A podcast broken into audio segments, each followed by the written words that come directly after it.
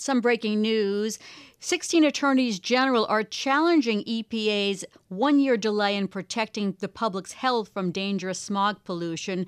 They are filing the lawsuit against the EPA, saying they have stalled action on the Clean Air Act and that that is illegal. We'll have more on that tomorrow. And now to our case about airlines. This is the case of the incredible shrinking airline seat. As many have no doubt noticed, aircraft seats and the spacing between them have been getting smaller and smaller, while American passengers have been growing in size. Those are all the words of Judge Patricia Millett in an opinion for the D.C. Circuit Court of Appeals in favor of flyers' rights, a nonprofit advocacy group. So far, the FAA has allowed airlines to determine how to size and space their seats, but the appellate court ordered the agency to consider setting minimum standards for the space airlines give passengers. The Senate rejected an amendment introduced by New York Senator Chuck Schumer last April that would have required the FAA to set such minimum standards. God forbid there's a serious problem on the plane, it's a lot harder to get out. We've always known it's a horrible inconvenience that makes traveling a nightmare.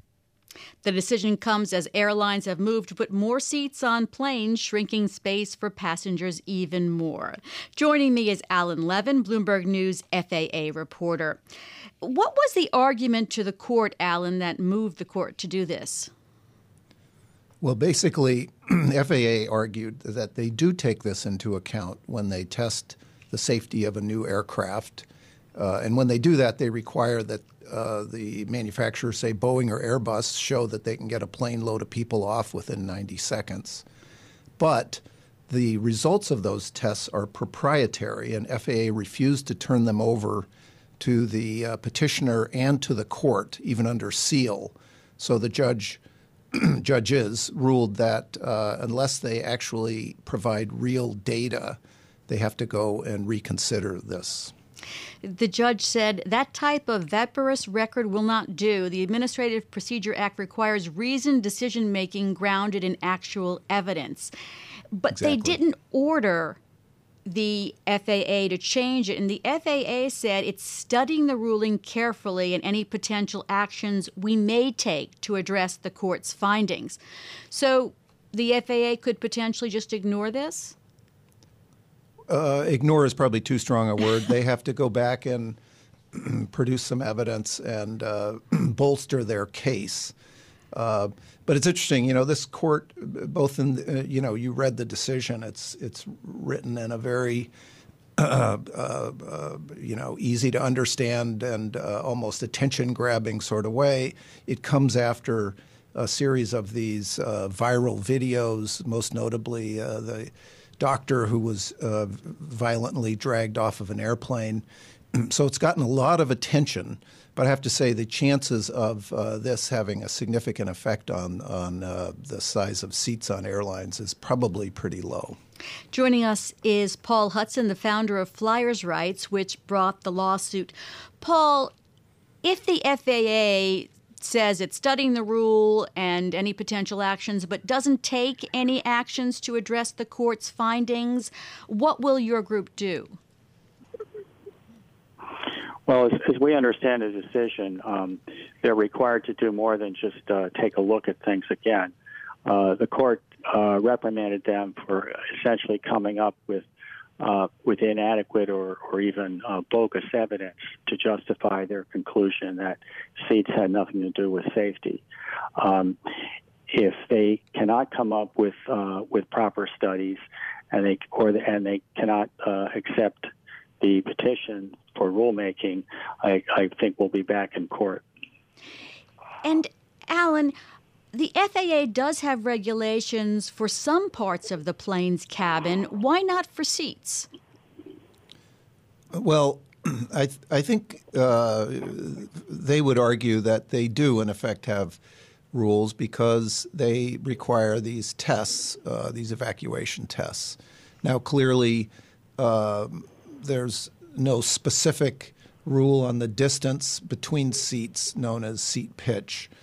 But they did, you know, the, the, at least what the FAA would argue is that the tests required Boeing and Airbus to get a plane load of people off uh, in, and in some cases, it was with seats as close as 28 or 29 inches apart.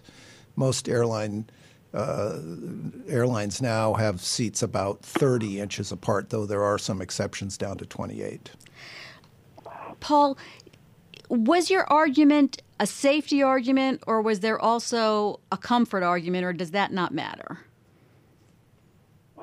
Well, we, we argued uh, safety first. Uh, secondly, health, uh, namely blood clots are, are a greater risk with these small seats. And uh, we also argued comfort. The court said that they wouldn't consider comfort, um, and the FAA said that.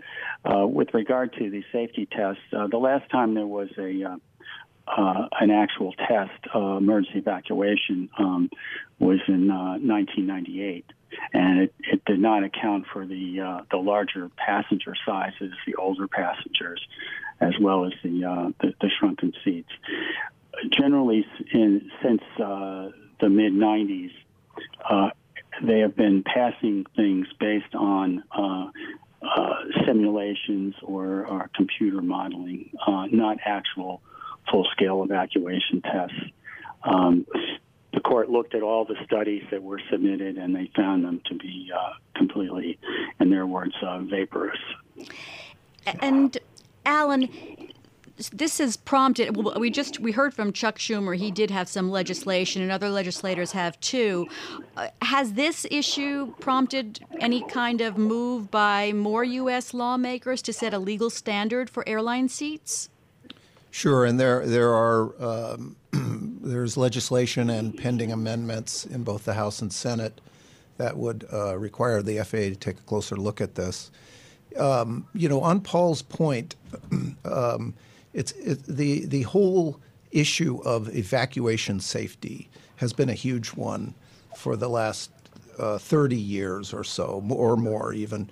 There was a horrible incident in 1985 in Manchester, England, in which over 50 people died simply because they could not get out of a plane as a fire raged outside.